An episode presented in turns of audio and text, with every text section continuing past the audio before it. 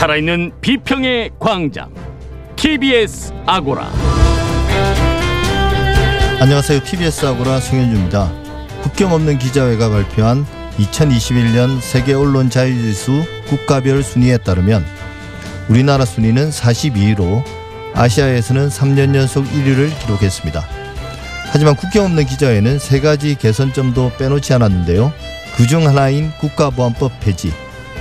지금 국가보안법을 둘러싼 논의는 어디까지 와 있을까요? 미디어 광장에서 짚어보겠습니다.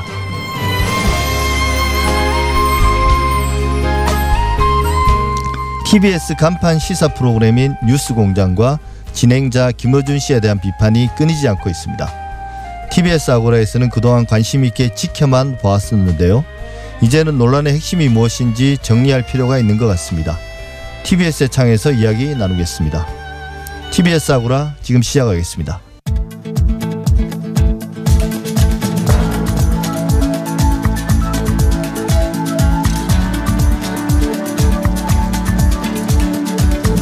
미디어 브리핑 정상근 미디어 전문 기자 나와 있습니다. 오랜만에 뵙습니다. 네, 안녕하십니까? 예. 오늘 준비한 첫 소식은 뭔가요? 네, 어, 이 그 포털에 이 지역 언론이 부족하다 이런 평가가 많은데요. 예. 어, 보완책이 마련됐다라는 소식을 들고 아, 네, 왔습니다. 반가운 소식이네요. 네, 이 네이버 카카오의 뉴스 제휴를 심사하는 제휴평가위원회가 이 지역을 아홉 개의 권역으로 분류를 하고 아, 각 권역별로 이 뉴스 콘텐츠 제휴 한 개사 입점을 보장하는 특별 심사 규정을 마련을 한 건데요. 예. 어, 제휴평가위원회의 정례 심사와는 별도로 이 지역 언론사만을 대상으로 그 일회성 특별 입점 심사를 벌이겠다라는 건데 이 포털을 중심으로 뉴스 유통이 이루어지는 상황에서 이 상대적으로 지역의 목소리가 반영되지 못하는 문제 그리고 이 열악한 미디어 환경에서 지역 언론의 불균형을 해소하자는 취지라고 설명을 했습니다. 예, 현재 입점된 건 지역 언론사는 세 군데죠. 네네. 예. 그럼. 이제 추가로 되는데 아홉 개의 권역은 우리가 생각하는 게 일반적인 행정구역상으로 나누는 게 맞을 거고 네. 이 콘텐츠 제휴는 어떤 방식으로 한다는 건가요? 어, 이 콘텐츠 제휴라는 것이 이 포털의 그 in-link 방식으로 기사를 제공하는 매체인데요. 어, 그러니까 이 네이버에서 기사를 클릭을 하면 어, 그 매체의 홈페이지로 가는 게 아니라 이 네이버의 네. 뉴스 화면에서 보는 기사들을 의미합니다. 예. 아, 이게 뉴스 콘텐츠 제휴를 맺었기 때문에 나오는 화면인데 그러니까 포털이 해당 매체의 기사를 구입해 와서 이 자기 페이지에 거는 방식이기 때문에 어, 포털이 매체에 돈을 지급하는 그 제휴 뉴스 방식이거든요. 이용료로 취급하는 거죠. 예. 그렇습니다. 그 금액이 적지 않기 때문에 이 대부분의 언론사가 이 컨텐츠 제휴, 그러니까 CP라고 하는데 어, CP를 체결하기 위해서 노력을 하고 있습니다. 예. 어, 그런데 좀 이런 경우가 있죠. 아까 말씀하신 대로 이제 세계 매체가 이미 CP사로 입점을 해 있습니다. 예. 뭐 부산일보도 그렇고 매일신문도 그런데 이 매일신문의 같은 경우에는 이 네이버에서 CP 제휴를 하고 있는데 이 카카오 같은 경우에는 이 매일신문과 CP 제휴를 하고 있지 않거든요. 예. 어, 그런데 만약에 이른바 이제 뭐 1도 1사로 이렇게 한 곳만 이렇게 CP 계약을 맺을 경우 만약 대구 경북 권역에서 매일신문이 1등을 했을 때 이때는 어떻게 하느냐라고 보면 이 매일신문은 그러면 카카오와 이 CP 계약을 맺는 거고요. 예. 어, 여기서 2등을 한 언론이 그 네이버와 네, CP 계약을 맺게 되는 그런 방식을 예. 네, 하게 그러면 됩니다. 이게 이미 네이버에 입점되어 있는 그 CP 계약이 되어 있는 매일신문, 그 다음에 부산일보, 그 다음에 강원일보로 알고 있는데요. 네네. 그 지역은 나름대로 또 추가로 한 개 매체가 더 네이버에 들어갈 수 있는 그럴 수 그런 있습니다. 이점이 있네요. 네. 예, 이렇게 되면 이제 아무래도 지역 언론의 목소리가 포털에 많이 반영될 수 있겠죠.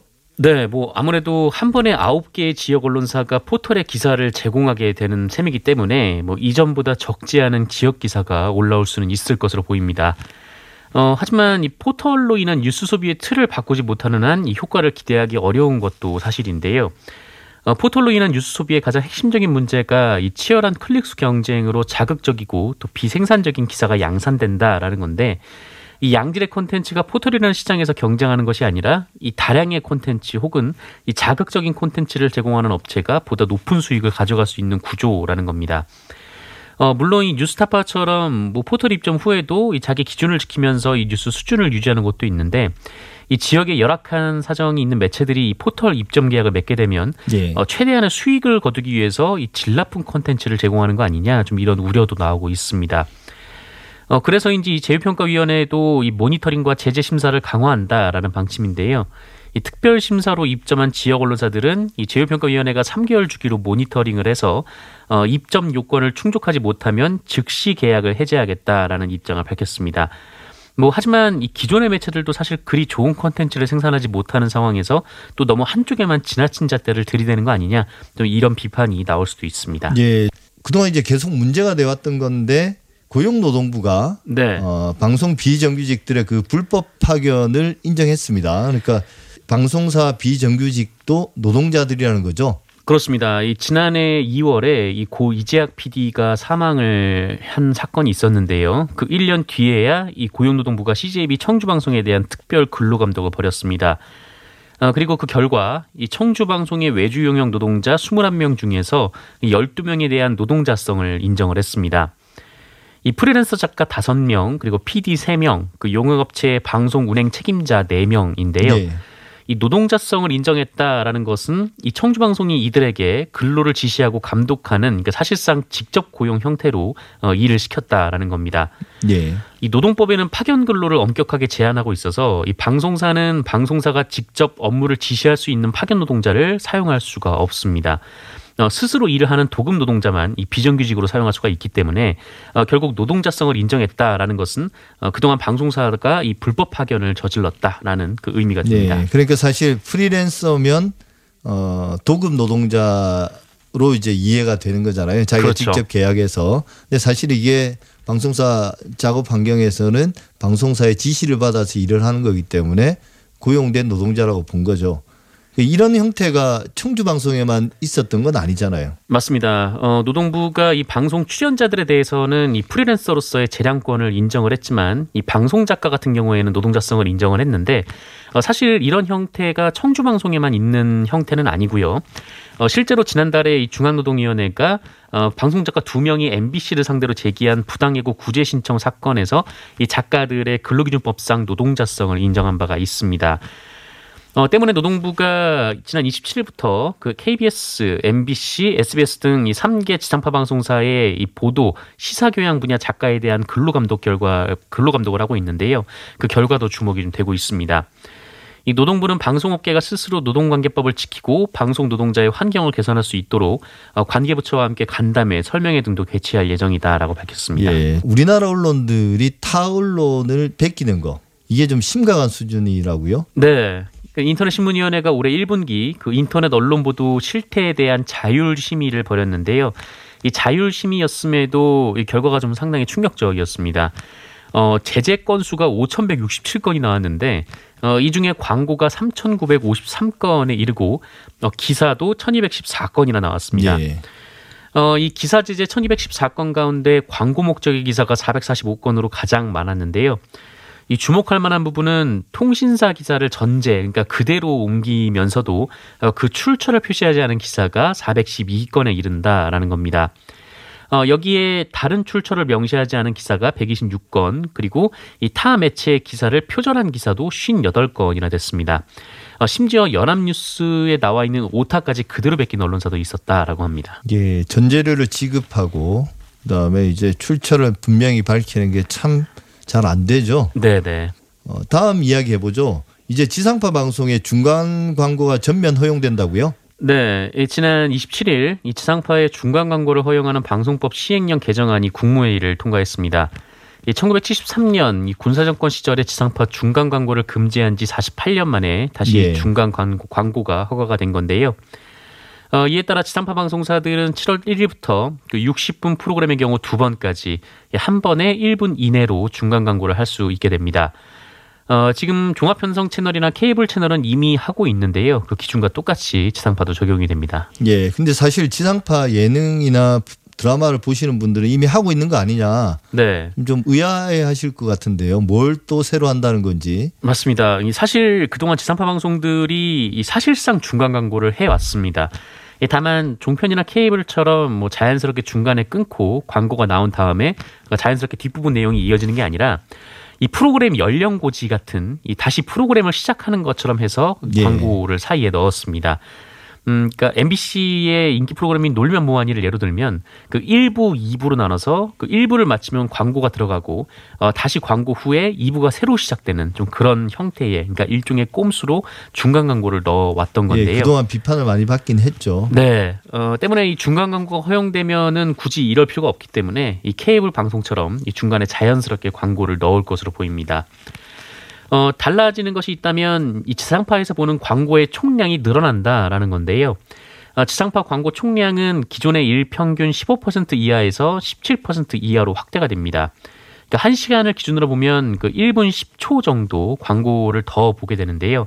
어, 한 시간에 광고 한 두세 개를 더 본다 이렇게 생각하시면 될 것 같습니다. 예. 근데 워낙 지금 방송 광고 시장이 위축돼서 이런 정책이 얼마나 큰 효과가 있을지에 대해서는 좀 뭔가 어, 의구심을 가진 분들도 많이 있더라고요. 네네. 근데 이제 어쨌든 그동안 지상파 방송들이 좀 어, 역차별 때문에 억울해한 면은 있었죠.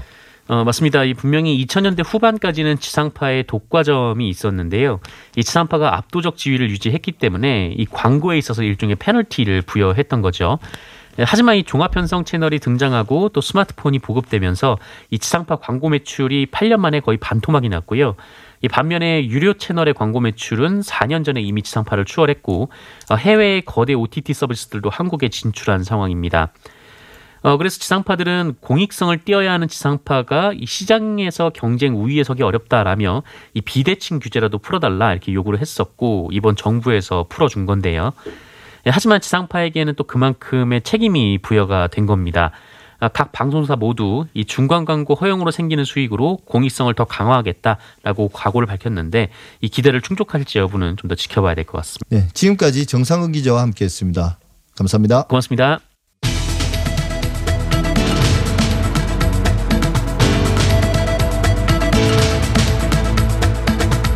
이슈의 논점과 사실관계를 짚어보는 미디어 광장.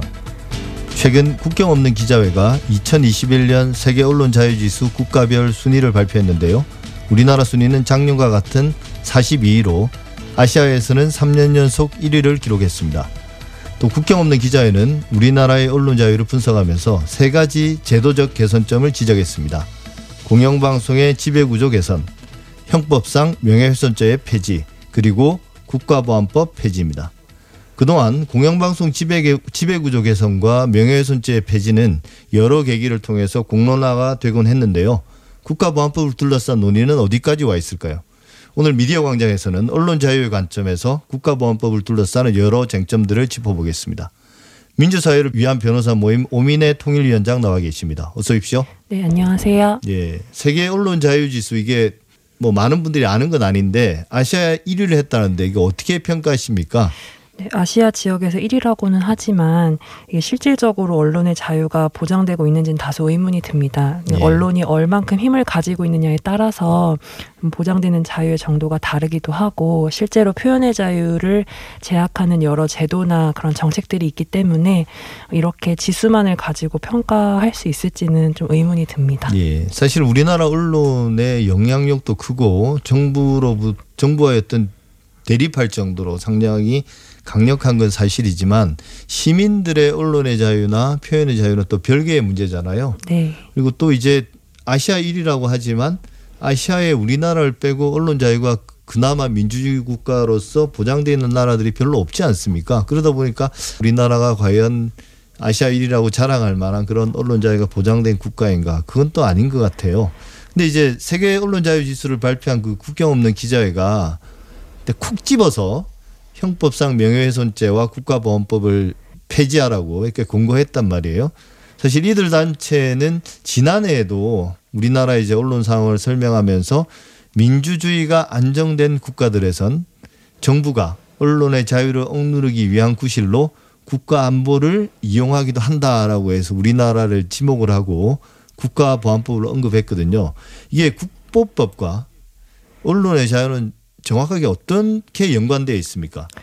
아마 국가보안법 조항들 중에서 7조, 그러니까 찬양고무 조항이 가장 문제가 될 텐데요. 예. 뭐 간략히 조항을 말씀드리면 7조 1항에서는 이제 국가의 존립 안전이나 자유민주적 기본 질서를 위태롭게 한다는 정을 알면서 반국가 단체의 활동을 찬양하거나 이에 동조하는 활동을 하면 7년 이하의 징역에 처하도록 정하고 있습니다.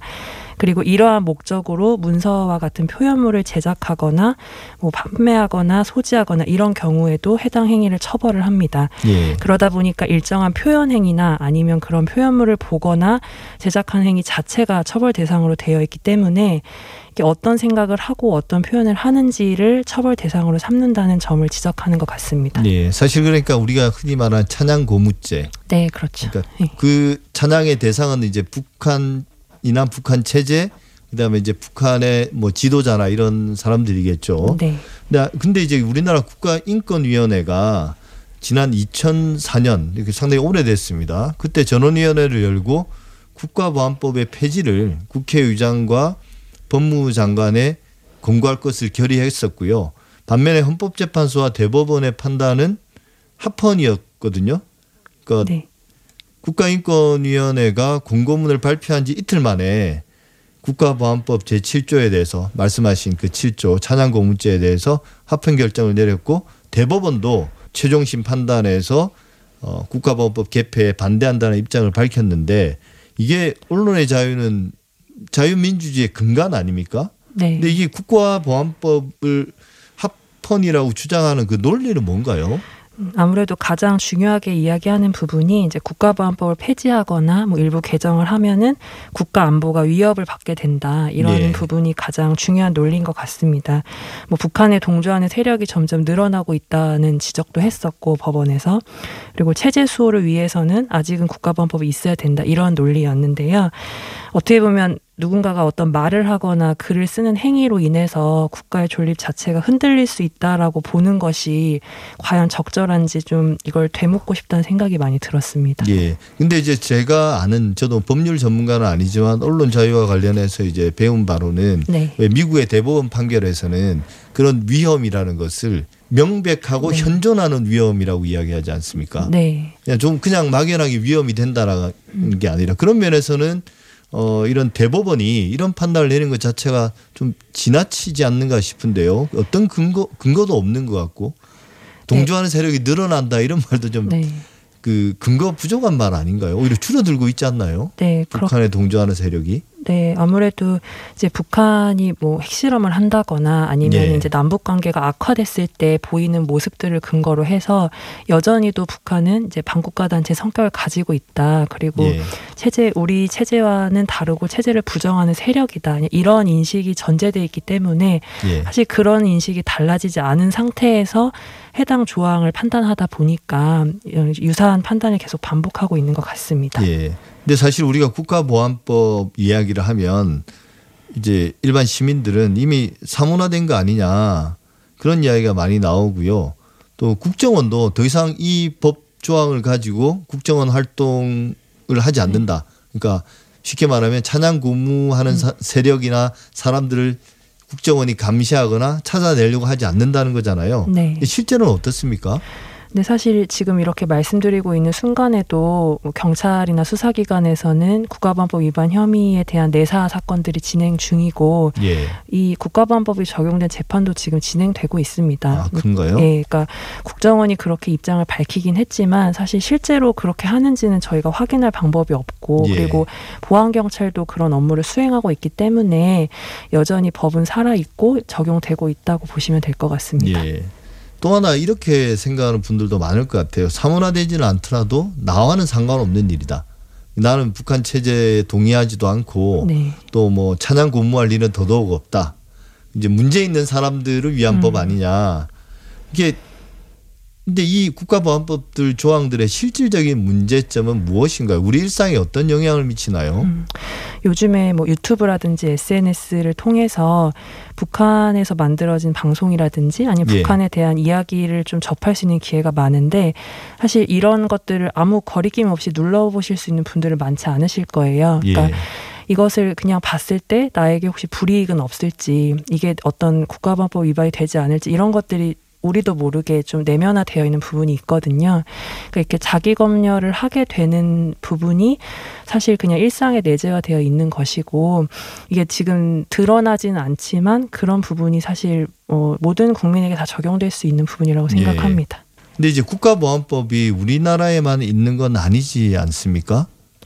뭐 그 법이 해외도 있는지 또 해외에 있다 하더라도 찬양 고무나 이런 조항들을 포함하고 있는지 궁금한데요. 그러니까 뭐 치안을 유지하기 위한 그런 법률 조항들은 형법상에서 많이 다루고 있는 것으로 알고 있고요. 근데 지금 우리의 국가보안법처럼 어떤 체제를 부정하는 행위를 예정하고 특히 이 적용되는 대상이 북한일 것을 예정하면서 찬양 고무 이런 행위들을 처벌하는 조항은 없는 것으로 알고 있습니다. 예.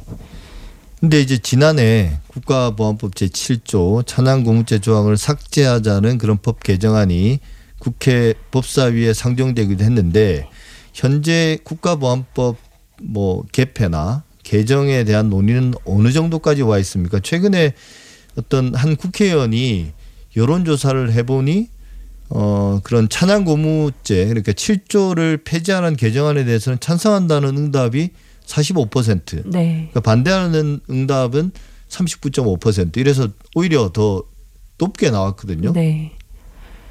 지금 말씀하신 것처럼 이제 국회에서는 7조에 대한 폐지를 내용으로 하는 개정안이 발의가 되어 있는 상태이고요. 그리고 지금 헌법재판소에서도 이 7조가 어, 이런 표현의 자유나 양심의 자유 이런 부분을 침해하지 않는지 이것이 판단 대상이 지금 되어 있는 상태입니다. 예. 그래서 국회에서는 그 법안의 논의를 지금 좀 기다리고 있는 상황이고 헌법재판소에서도 빨리 심리가 좀 진행되기를 좀 바라고 있는 상황입니다. 그리고 예. 얼마 전에 이제 시민사회 단체들이 모여서 국가보안법 폐지 공동 행동을 좀 결성을 해서 이게 7조 조항뿐만 아니라 법 전반을 폐지할 필요가 있다 그런 목소리를 지금 모으고 있는 상황입니다. 예, 사실 이게 워낙 갈등을 유발하는 사안이고 정치적 네. 갈등을 유발하고 또 이제 과거에 한번 활발히 논의가 됐다가 또 이제 잠잠해졌지 않습니까? 네.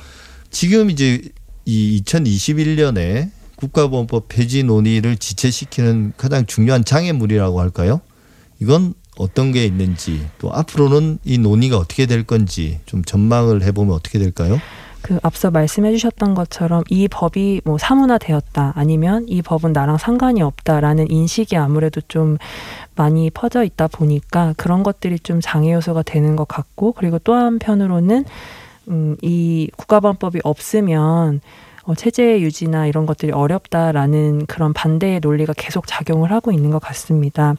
그런데 아까 말씀드린 것처럼 뭐 북한에 대해서 좀 알려고 하거나 아니면 북한에서 나오는 어떤 매체를 접하고자 하는 행위 자체가 국가보안법 위반의 소지가 있는 행위가 돼버리는 현실은 그대로기 때문에 어 이런 부분들이 내일은 내 나에게 있을 일이 아니다 뭐 이런 인식이 좀 바뀌어야 되지 않을까 싶고요. 그래서 그 예. 국가보안법 관련 이야기들에 대해서 좀 많은 관심이 필요할 것 같습니다. 예, 저는 항상 국가보안법 이야기하면 이런 질문 의문이 떠오르더라고요. 아직도 북한 체제가 대한민국 체제보다 우월하다고 믿는 사람이 있을까? 또 대한민국의 체제는 국가보안법으로부터 보호를 받아야만 유지될 수 있는 그런 허약한 체제인가?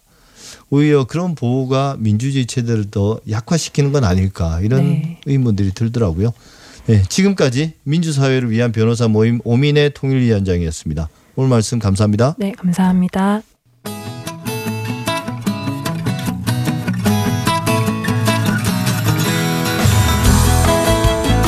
TBS 아고라에서 전해드리는 시민의 말씀입니다. 시민의 말씀은 문자나 TBS 모바일 앱을 통해 시민들께서 보내주신 의미 있는 댓글을 모아 전해드리는 시간인데요. 오늘 소개해드릴 프로그램은 자동차의 모든 것을 알려주는 자동차 전문 프로그램입니다. 자동차의 모든 것, 으라차차 김필수입니다. 이 개편 전 평일 오전 11시 30분부터 12시까지 방송됐던 프로그램이 개편 후 평일 오후 5시 30분부터 6시까지로 자리를 옮겼는데요. 차 박사 김필수 교수와 차알못 강지연 아나운서가 매일매일 발생하는 생활 속 모빌리티 이슈를 해설해주고 또 정보도 함께 전해주고 있는데 시간을 옮기면서 더 많은 청취자들과 함께 할 수 있게 됐습니다. 교통은 날씨처럼 우리 생활에 밀접한 영향을 주다 보니 방송을 들으면서 운전 중에 궁금한 사항을 묻는 청취자들도 많았고요. 또 방송 내용이 큰 도움이 된다는 글들도 많았습니다. 이 블랙님은 교통사고 관련 대처법을 자세히 소개해 주셔서 정말 큰 도움이 됐습니다. 퇴근길에 잘 듣고 있어요. 알차고 솔깃한 정보들 감사합니다 하셨고요. 또 3195님은 운전은 습관입니다. 으라차차 잘 듣고 모든 운전자가 규정 속도를 잘 지키는 운전자가 됐으면 하네요. 라는 글 남겨주셨고요. 또 1022님, 항상 버스 운행하면서 듣다가 오늘은 근무 끝나고 집에서 들으니 새롭습니다. 항상 즐겁고 유익하게 잘 듣고 있습니다. 라고 보내주셨습니다. 이 자동차의 모든 것 으라차차 김필수입니다는 요일별로 다른 주제를 가지고 청취자들을 찾아갑니다. 월요일의 교통안전 day에서는 안전한 교통생활을 위한 정보와 정책을 소개해주고 화요일 mobility 트렌드 day에서는 미래 모빌리티 전망과 자동차의 최신 트렌드를 알려줍니다. 또 수요일은 시민 day, 시민 행복 더하기 날인데요. 환경과 mobility와 관련된 시민 민원 사항을 소개하고 그 해결책을 알아봅니다. 또 목요일에는 교통법률 day에서 현명한 교통사고 처리 노하우를 알려주고요. 또 금요일 자동차 정비 day에서는 내 자동차를 직접 진단하는 방법도 알려줍니다. 정말 단 하루도 놓쳐서는 안 될 것 같은데요. 그래서인지 청취자들은 30분의 방송 시간이 너무 짧다. 제발 방송 시간을 좀 늘려달라. 이런 의견들을 상당히 많이 적어주셨습니다. HA22님, 귀 쫑긋하고 이 시간 매일 잘 듣고 있습니다. 그런데 시간이 너무 짧아서 아쉽네요. 음악 프로그램을 좀 줄이고 의차 시간 좀 늘려주세요. 라고 보내주셨고요. 9113님도 같은 의견이셨습니다. 의차 시간 좀 늘려주세요. 이런 좋은 프로그램을 왜 30분만 합니까? 매번 시간에 쫓겨서 말씀이 빨라지기 때문에 너무 안타깝습니다. 여유롭게 유익한 정보를 제대로 듣고 싶습니다. 라고 하셨습니다. 또 5052님은 교통 관련한 시민들의 민원 사항, 제한 사항들을 말로만 끝내지 말고 개선될 때까지 방송에서 계속 얘기해 주세요 하셨고요. 6006님은 이 방송 듣다 보니 교통 관련한 답답한 사항이 정말 많군요. 학교 앞 도로에서 운전자만 시속 30km를 지킬 게 아니라 아이들도 도로에 갑자기 뛰어들지 않기 이런 안전 교육도 필요하다고 봅니다. 의차에서 교통 안전 교육, 교통 캠페인을 좀 많이 해줬으면 좋겠습니다. 라는 의견 보내 주셨습니다. 그리고 2118님은 덕분에 차에 대한 박사는 못 돼도 박사 보조는 할 수 있을 것 같아요. 으라차차는 TBS에 꼭 필요한 간판 프로그램입니다. 라는 의견 보내주셨습니다. 네, 소중한 의견 감사합니다. 앞으로도 시민의 말씀은 각 프로그램마다 시민들께서 보내주시는 소중한 의견들 잘 모아서 전해드리겠습니다. 많은 청취와 다양한 의견 보내주시기 바랍니다. 지금까지 시민의 말씀이었습니다.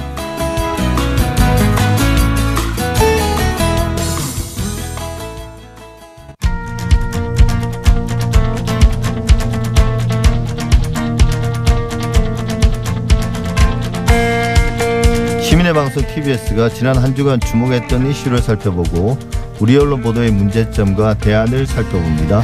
TBS의 창. TBS 간판 시사 프로그램인 뉴스공장 진행자 김어준 씨에 대한 비판이 거셉니다.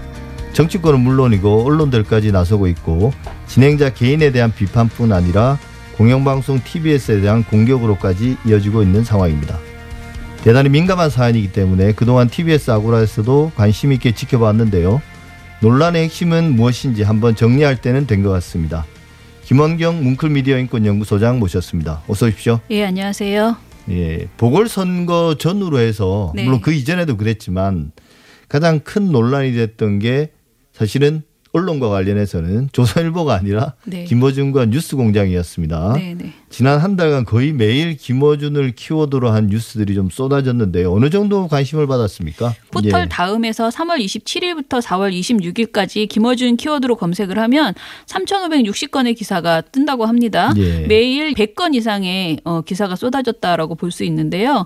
또 팩트 체크넷에서 온라인 실시간 모니터 프로그램을 통해서 같은 기간에 김어준이라는 키워드가 들어간 온라인 커뮤니티와 트위터, 리트윗을 포함해서 모든 것을 집계한 결과 10만여 건이 달했다라고 합니다. 예. 구글의 검색량 추이를 분석하는 구글 트렌드를 통해서도 김 김어준 키워드 검색량을 보면은 어 이게 굉장히 많은데요. 윤석열 전 검찰총장에는 밀렸지만은 시기에 따라서 엎치락 뒤치락 할 정도였고요. 지난 일주일 동안 윤호중 더불어민주당 원내대표보다 세 배 가량 많았다라고 합니다. 특히 논란이 되는 것은 최근 김어준 관련 뉴스에서는 생태탕, 오세훈 출연료 등의 기사가 나오는데요. 어, 이런 한국언론진흥재단에서 운영하는 비카인지라는 그 언론 그 키워드 분석하는 거 있잖아요. 네. 거기서 보면은 뉴스공장 TBS에 이어서 가장 많은 키워드가 출연료였고요. 회당 200만, 계약 200 그러니까 200만 원 그리고 계약서, 고액 출연료 논란, 서명 계약, 구두 계약 등 다양한 그 김어준 관련 키워드가 등장을 했습니다. 국민청원, 정치적 편향성 같은 단어들도 높은 빈도로 나왔다고 합니다. 예, 싹 정리가 다 됐는데요. 네네. 실제로 이게 공직자도 아니고 네. 어, 사실은 그 라디오 프로그램의 진행자잖아요. 네. 좀 과도한 고- 관심이긴 합니다. 근데 뭐 과도한 관심이라는 걸 따지기 전에 주요하게 이제 논란이 되고 있는 지점이 뭔지 네. 뭐그 지점에 따라서는 그보다 더 많은 기사가 쏟아질 수도 있는 거니까요. 그렇죠. 구체적으로 어떤 내용들입니까? 그 많은 논란 중에서 정말 유의미한 논란, 정말 네. 우리가 짚어봐야 될 논란은 무엇인가를 봤을 때에는 어, 실제 방송, 특히 김어준의 뉴스공장이라는 방송이 어, 공정하게 그리고 제대로 된 언론의 행위를 했는가라는 것에 초점을 맞춰야지 된다고 보고요. 나머지 다른 계약서, 그다음에 출연료 이런 것들은 사실은 김어준이라는 그 사람에 대한 공격이기 때문에 저는 이것은 어, 그걸 하나하나 반박을 하고 맞서고 기사가 나오는 것 자체가 뭔가 이그 이슈를 터트리는 것만으로도 어뷰징에서 굉장히 가치가 있기 때문에 그냥 계속 네. 나오고 있는 보도라고 생각을 합니다. 어, 저는 가장 필요하게 우리가 짚어봐야 되는 것은 어, 실제로 선거방송 심의위원회에서 어, 에 상정이 됐거나 또는 사람들이 아 이건 정말 너무 심각하게 불공정한 보도였어라고 어, 방송이었어라고 말하는 부분들이 사실인가를 짚어보는 것이라고 생각을 예, 가장 논란이 될 수 있는 실제로 중요한 문제인 김어준 뉴스공장 프로그램의 공정성 문제. 네 네. 그러니까 실제 이제 선거 방송에서 문제가 됐으니까 선거 방송 심의위원회에서 제재를 법정 제재를 가했다라고 뉴스에 많이 나왔거든요. 네네. 그리고 마치 심각한 것처럼 이야기했는데 네네.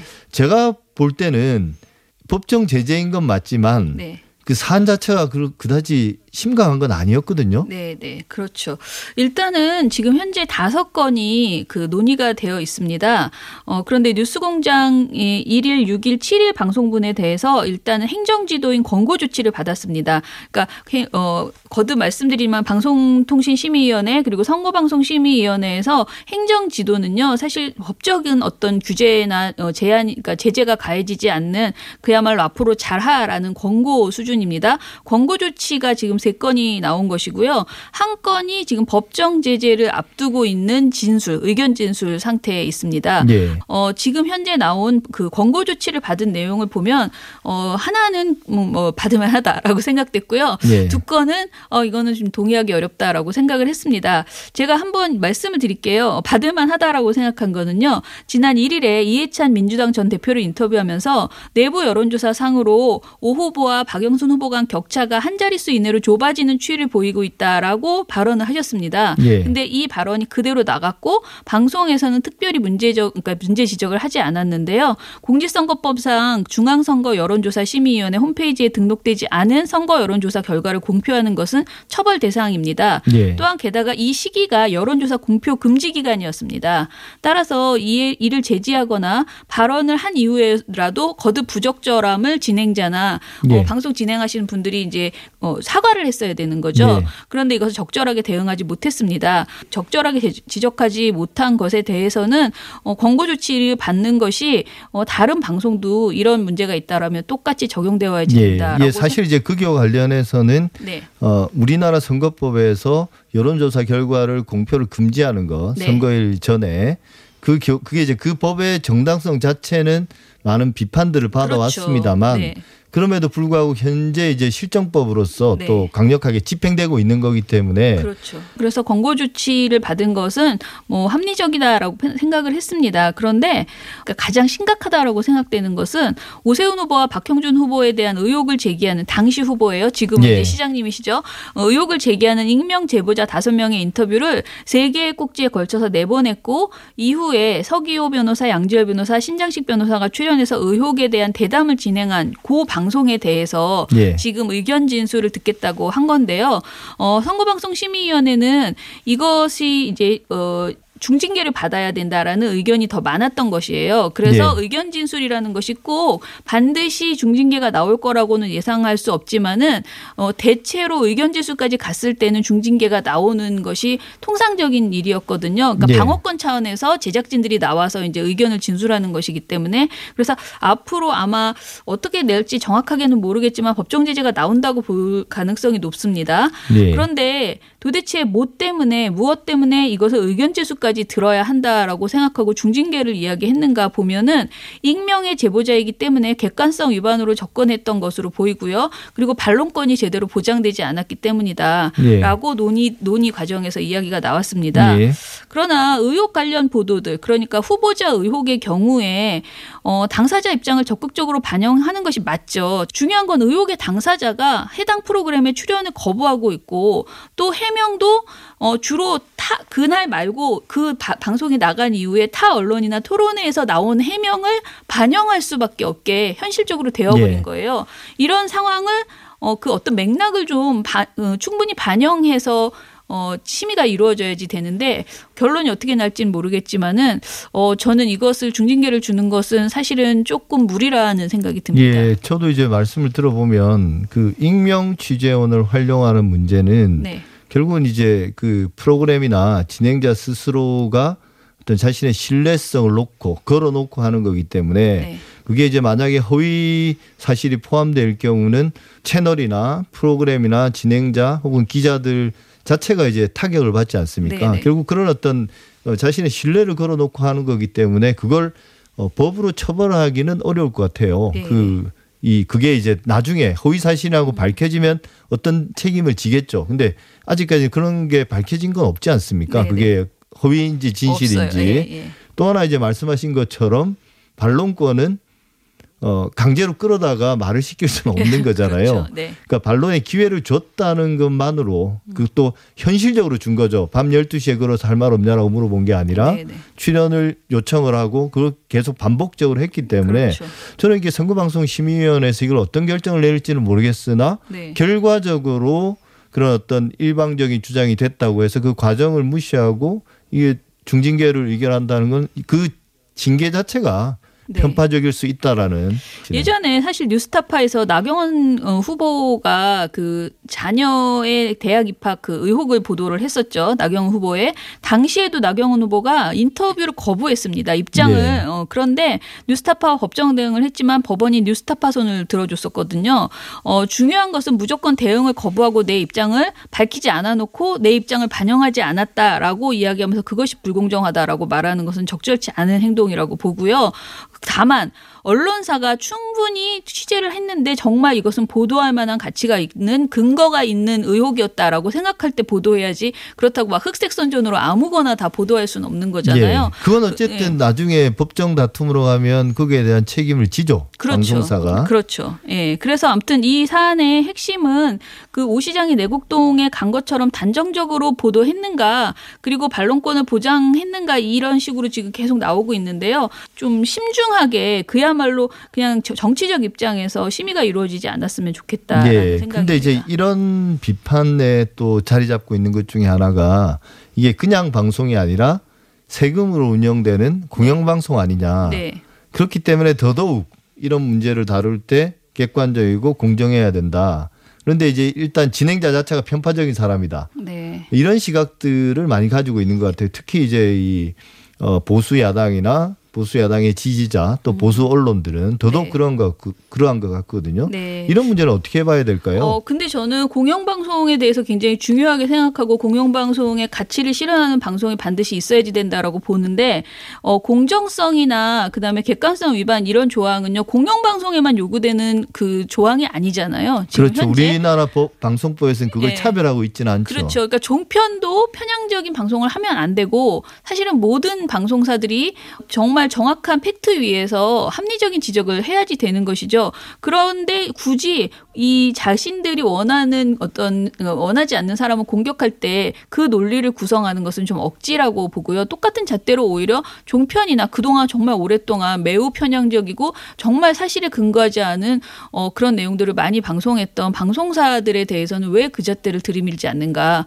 이 부분에 대해서는 좀 되묻고 싶은 심정입니다. 예, 사실 그 말씀하신 것처럼 방송은 방송이 공정해야 되는 것이고 네. 객관적이어야 되는 것이지 특정한 방송이 더 공정하거나 덜 공정해도 된다. 네. 이건 아니지 않습니까? 네, 네. 근데 이제 또 하나 제가 또 여쭤보고 싶은 게 네. 감사원이 실제로 야당 의원의 질의에 대해서 음. 이 TBS가 감사 대상이 된다라는 걸 확인해 준 것까지는 아무 문제가 없지 않습니까? 네, 네. 자기들의 업무에 포함된다라는 거. 네, 네. 근데 실제로 이제 감사원 공무원이 나왔단 말이에요. 예, TBS로 조사를 예, 하러. 그렇죠. 예. 이건 거의 초유의 일이지 않습니까? 예, 물 초유는 아니고 두 번째죠. 예.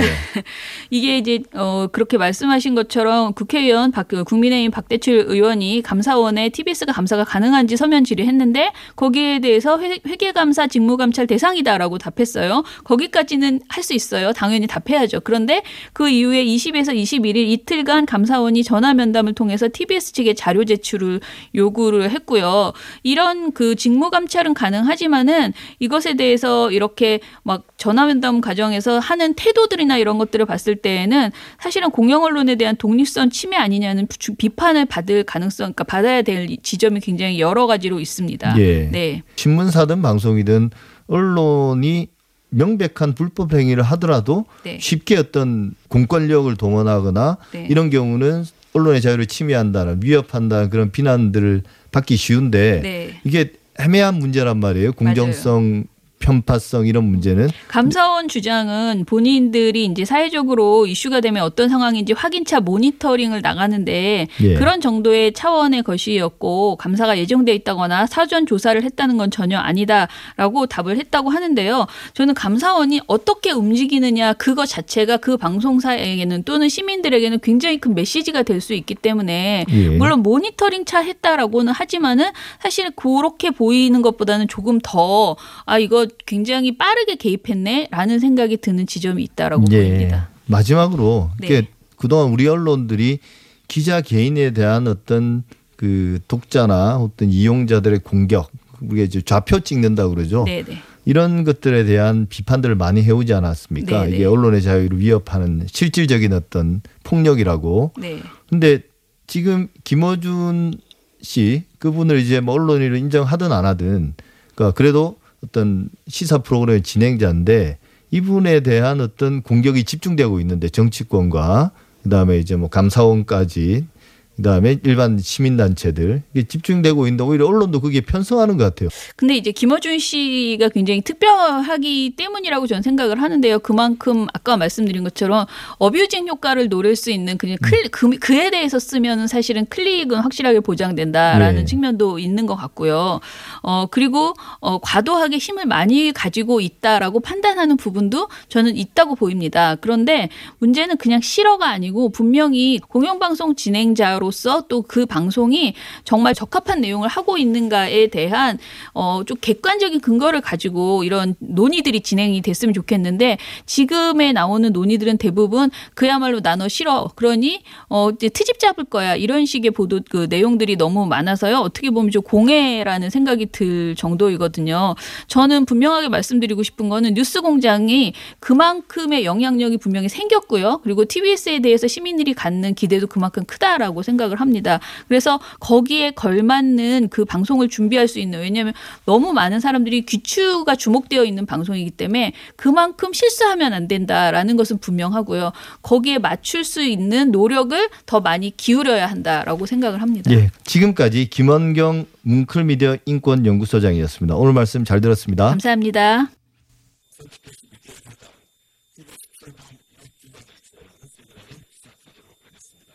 방송환경의 변화라는 수식어로 보통 이제 서두를 시작을 합니다. 그만큼 방송 산업이 격변의 시기를 지나고 있다고 생각합니다. 그런 의미에서 보면 라디오를 저희가 방송학자 또는 방송 전문가들이 사실 새롭게 주목해야 될 필요가 있다. 아시다시피 오늘 다루게 되는 TBS는 새로운 컨텐츠 양식 그리고 플랫폼 확장을 통해서 라디오 방송의 변화들을 시도하고 있습니다. 이런 시도들이 공론장으로서의 라디오의 기능을 활성화하는 그런 계기가 되지 않나 하는 생각이 듭니다. 우리는 이제 객관성, 정확성, 뭐 중립성 이런 이야기들을 많이 이야기합니다. 하지만 제 문제의식은 객관적이기만 하다고 정확하기만 하다고 문제들이 해결되지는 않는다는 겁니다.